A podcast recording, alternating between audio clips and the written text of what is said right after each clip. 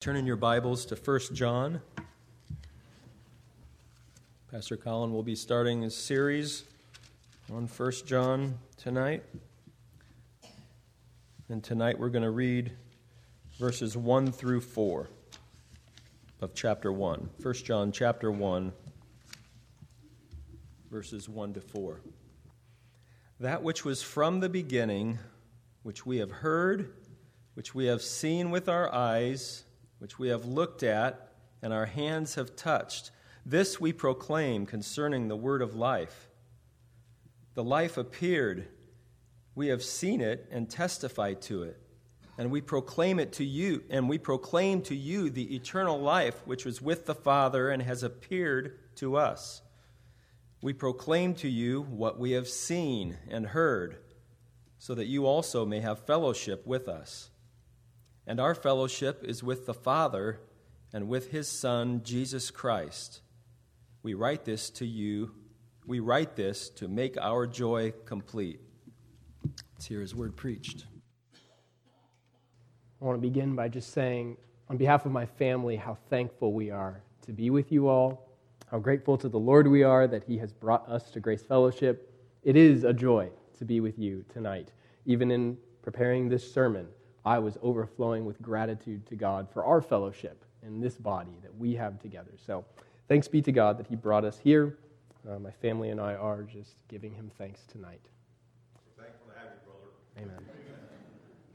Well, in life, we need clarity. We need clarity. Some of us, depending on when you arrived, drove here in the rain, and we often don't think about our windshield wipers until it rains. If it's a sunny day, it's nice outside, you can see through your windshield just fine, and then it starts raining. And that's when you remember your windshield wiper is broken on your driver's side. And suddenly now you've hit a crisis. You, as much as you stick your head out the window to look, as much as you're craning your neck, as much as you might have that towel that you brought along thinking somehow I could just wipe off the windshield and it will work, you can't see. It is blurry. Your vision is obstructed by all of that rain. But then the sun comes back out and it dries and you can see. Because when it rains and you have a broken windshield wiper, you know, I need clarity. All kinds of times in life that we need clarity. Here's something else that we need to be clear on the essentials of our faith. We need to be clear on what we believe. What does it mean to be a Christian? What is it that we believe and know and understand to be true? And what is it that we then proclaim to others? We need clarity on those matters. We live in a confusing world, in part because there is so much information that is available to us. We talked some of that even in Sunday school this morning with social media. We can read, we can watch, we can listen to so much content. And so much of that content, it's meant to influence us. It's meant to, to impact and change the way we think, what we believe, what we understand to be right or true. And so it can be overwhelming. It can be paralyzing. It can shake our confidence. It can shake our convictions. We can get mixed up in our heads. We can become foggy about what is it that I believe and why do I believe that? We become uncertain, confused. It's like trying to drive in the rain with broken windshield wipers. This cripples our Christian life. So, clarity. Clarity is crucial. And the book of First John provides us with much clarity. And so we are going to begin a sermon series, Lord willing, walking passage by passage through the, the book of First John. And the hope is that we will see clearly in all of this book what is it again that means we're Christians? What do we hold to? What do we cling to? And what do we proclaim to others? Every book of the Bible was written by human authors under the inspiration of the Holy Spirit. What is first or second Peter 1:21 say, men spoke from God as they were carried along by the Holy Spirit.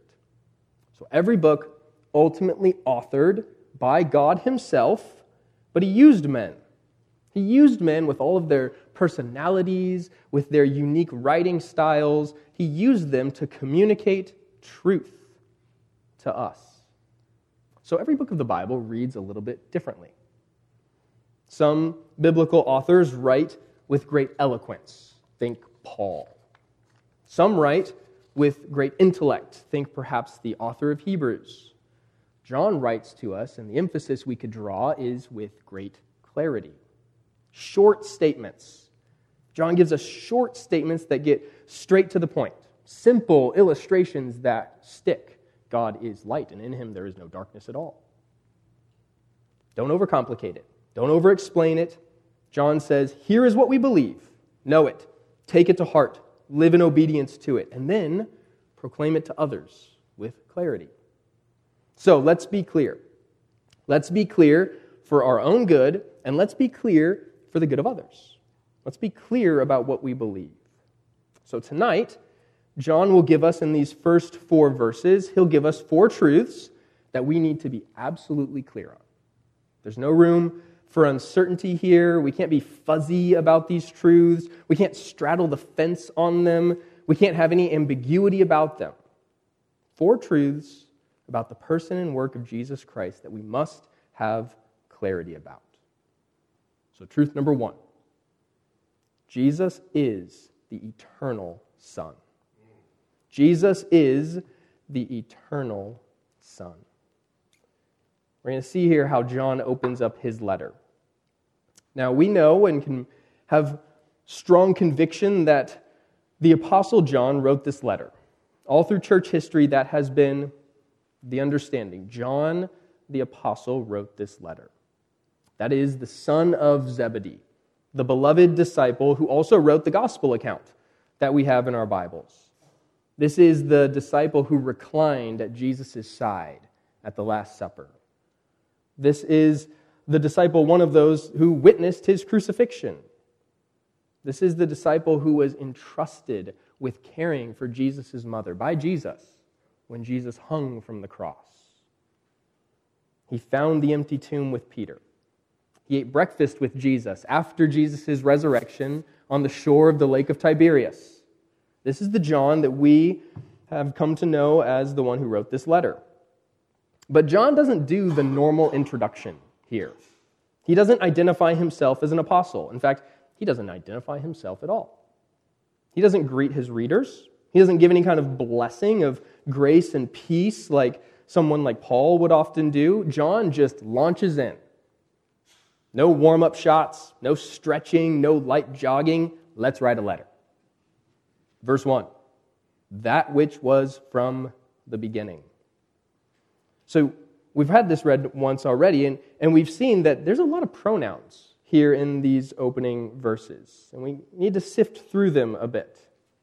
These pronouns, they're all pointing to the end of verse 1 concerning the word of life. That should ring familiar to us. The word of life. John's gospel account begins in a very similar way.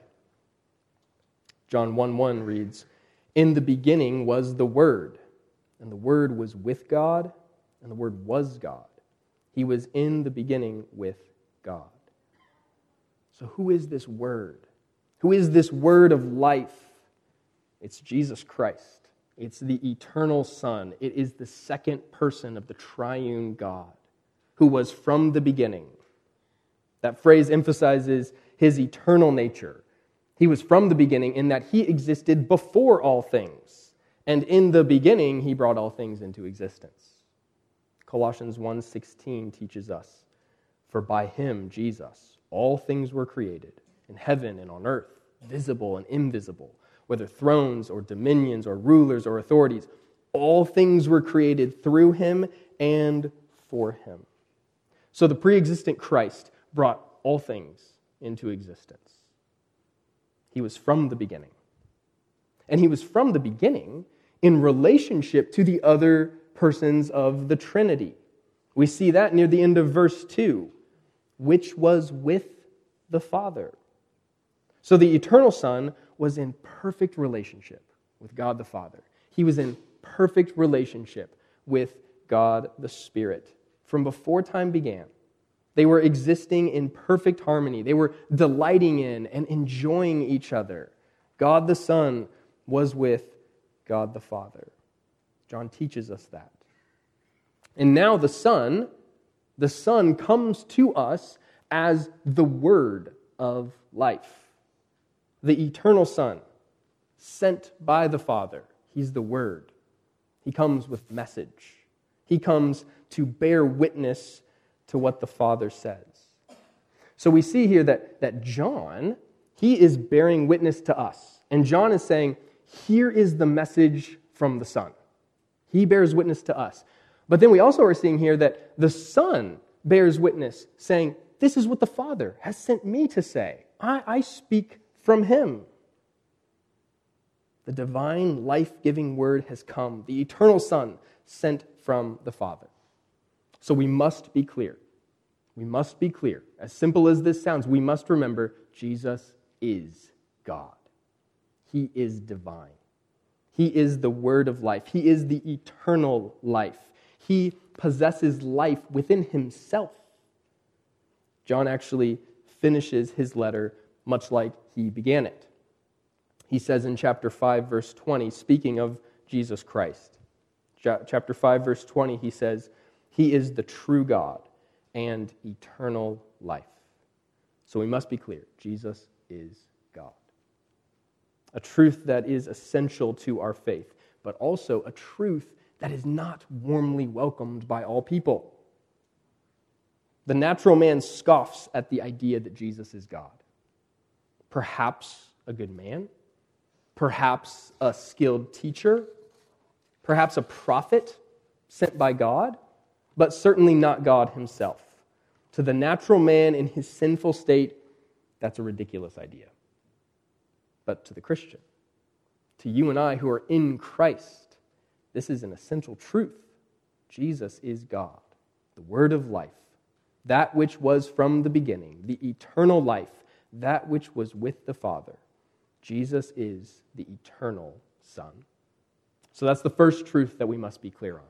Here's the second truth the eternal Son took on flesh. The eternal Son took on flesh. Verse 1 again. That which was from the beginning, which we have heard, which we have looked upon and have touched with our hands concerning the word of life. So, the eternal God, he who is so far above us, the transcendent one, he drew near. He became immanent. He came close to us. He became a man. That which was from the beginning, the pre existent one that we just saw, the God who is invisible, could now be seen with human eyes. He could now be looked upon. He could be touched by human hands. The life was made manifest. He who was with the Father came to us God appeared. He who is eternal entered into time, he entered into history. Jesus Christ is the true God who truly became a flesh and blood human being. This, too, is so important for us to have clarity about.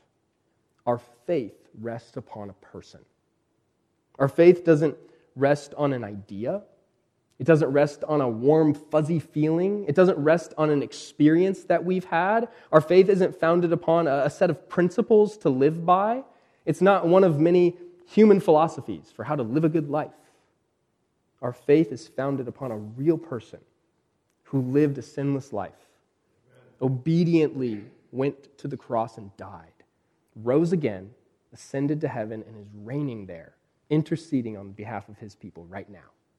Our faith rests upon a person, the God man, Jesus Christ. So to be a Christian is to confess Christ and Him crucified. Our faith is rooted in a real historical person who is the true God and eternal life. Now, John was an eyewitness. That's his argument here, beginning his letter, is I was there. He's telling us on behalf of all of the apostles, we were there. We saw him. We touched him. God revealed himself by becoming a sinless man. We witnessed his life. We witnessed his death. We witnessed his resurrection. We witnessed his ascension. I was there. I'm testifying to you. This is like John is giving a, a deposition, and he is saying, Put this down as on the record. This is evidence. The Word took on flesh. This is the incarnation, and I've seen him. I'm proclaiming this to you.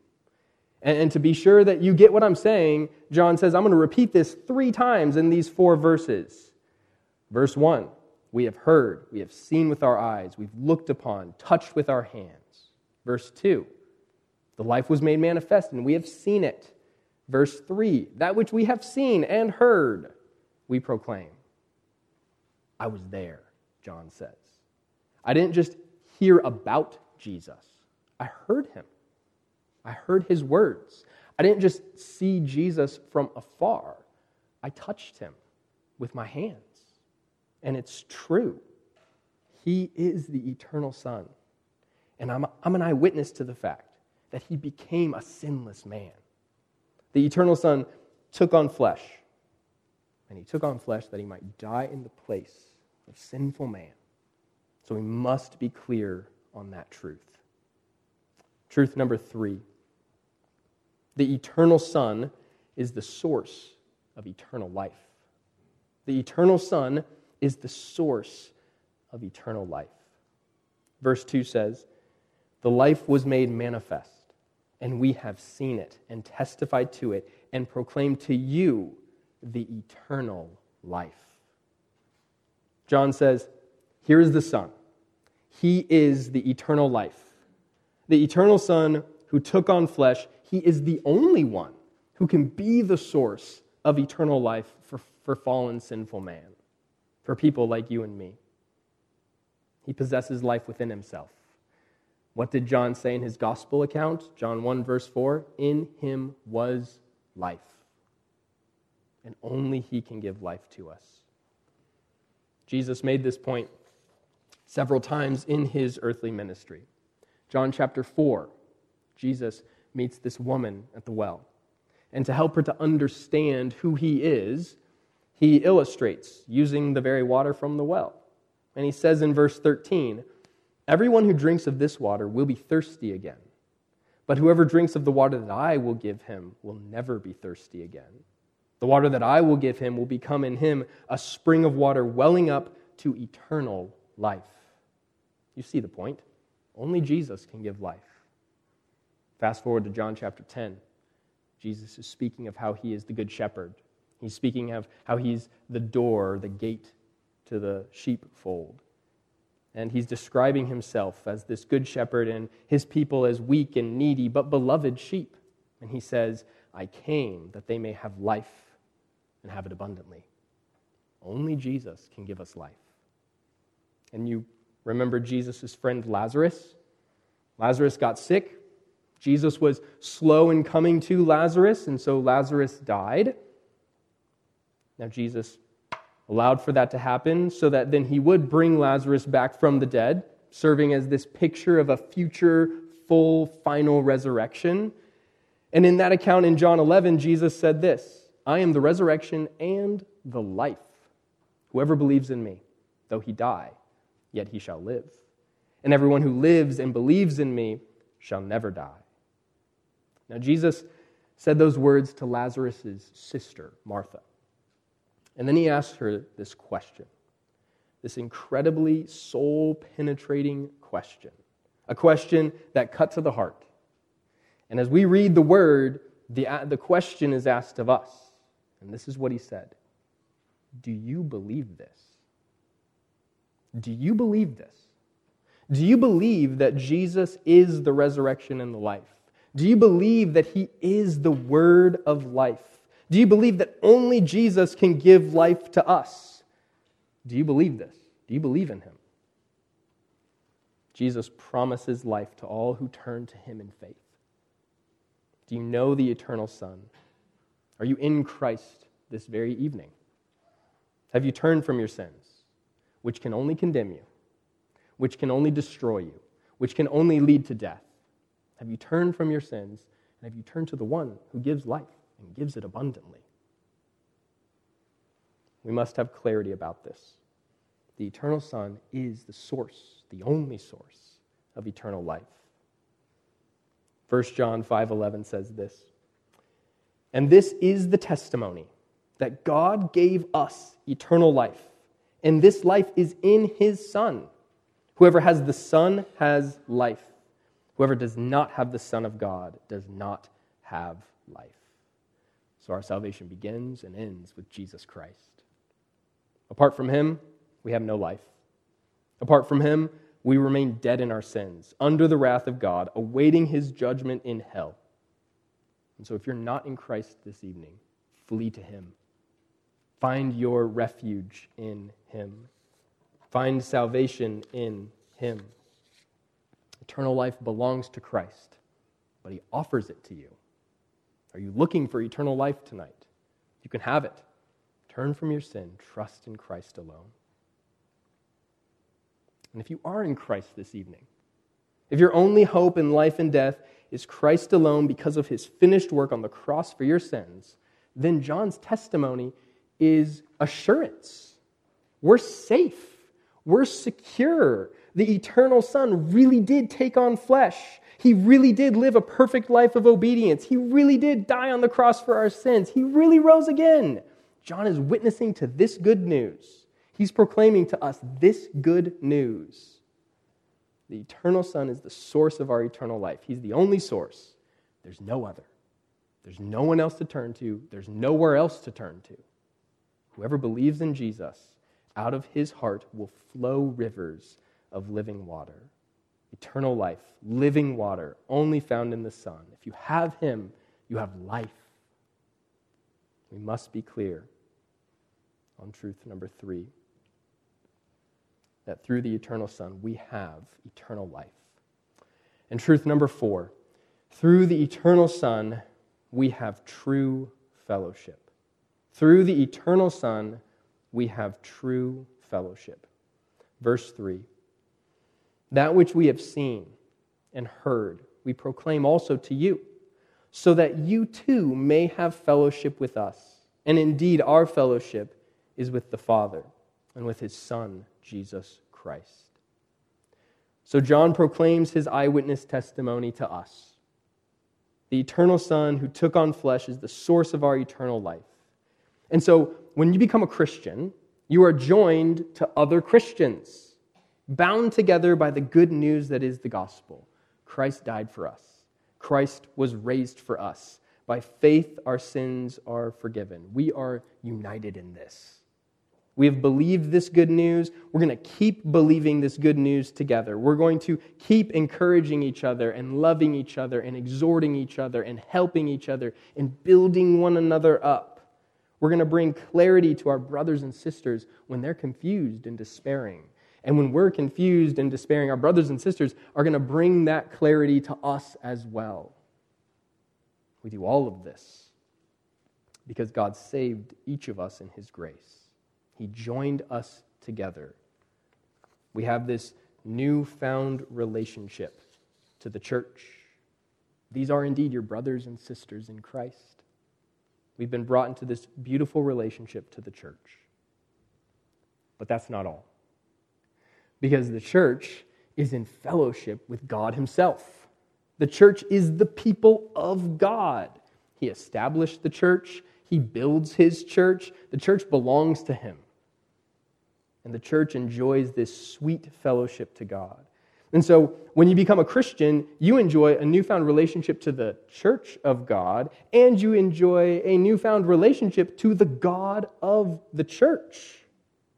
No longer enemies with him, no longer hostile toward him, no longer at odds with him. We have fellowship with God. He delights in us. He's glad to call us his children and he's glad for us to call him our Father. So we have to get this clear. We have true fellowship with one another and with God himself. through the eternal Son who took on flesh and is the source of our eternal life. Kids, some of you have parents or maybe grandparents who wear glasses. Have you ever put on your parents' or your grandparents' glasses before? I remember doing this with my dad's glasses, and I thought, what is wrong with his glasses? You can't see through them. Put them on, everything goes blurry. Sometimes it's so blurry that you stumble around. You can't walk straight because everything feels off. If you wear them long enough, you actually start to get a headache. It is a terrible experience to wear your parents' glasses. But then you take those glasses off and you can see clearly again. You can see clearly without the glasses. Some of us need the glasses to see clearly. We need clarity in the Christian life because we live in a world that sometimes seems really blurry. So much confusion, all kinds of mixed up messages about what is true and what is false, what is good and what is evil, what should be of greatest importance in our lives and what really shouldn't be important at all.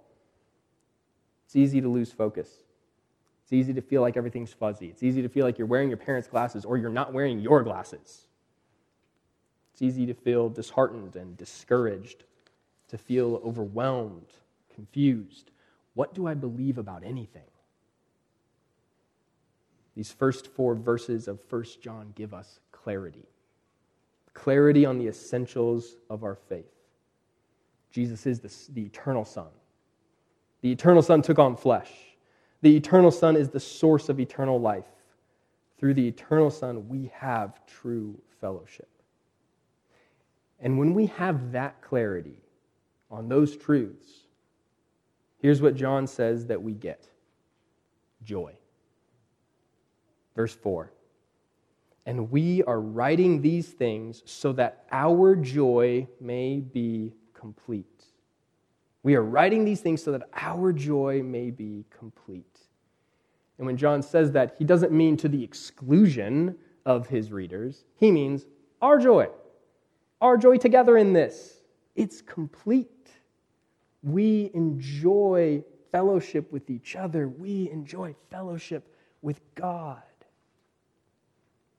When I let the mixed up messages of the world get in my head, I find myself more and more confused and frustrated and anxious and worried. I find myself full of doubt and uncertainty. But when we keep these truths clear, we enjoy God. We aren't weighed down, we aren't entangled by fear and uncertainty. Instead, we are free to confidently hold our confession to the end. My only hope is Christ, the eternal Son who is the source of my eternal life. We are free to confidently hold that confession to the end. And we're free to walk in fellowship with God and with his people with joy. Joyfully living as foreigners and exiles strangers in this world, pilgrims journeying to our eternal home, full of joy because the eternal Son took on flesh. He's the source of our eternal life. We have fellowship with Him, we have fellowship with the Father and the Spirit, and we have fellowship with one another. So let's be clear on what we believe. Let's be clear on what we confess for our good, for the good of others, to the glory of God. Let's pray. Heavenly Father, we do pray that by your Spirit you would give us clarity, that you would enable us to know and understand your word, to receive it joyfully, and to then live according to it. We thank you that indeed your Son has come. He came into the world, the word of life appeared gave his life for us. And now we have eternal life through him. We pray, Lord, that we would then live as a people who are redeemed and know it. That we would live joyfully before you and before others, not confused or mixed up in this world, but with clarity. We thank you, Father, that you gave us your word. What a privilege it is that we can read it that we can sit under the preaching of it, that we can meditate upon it. Thank you for revealing yourself to us. Thank you for giving us your word.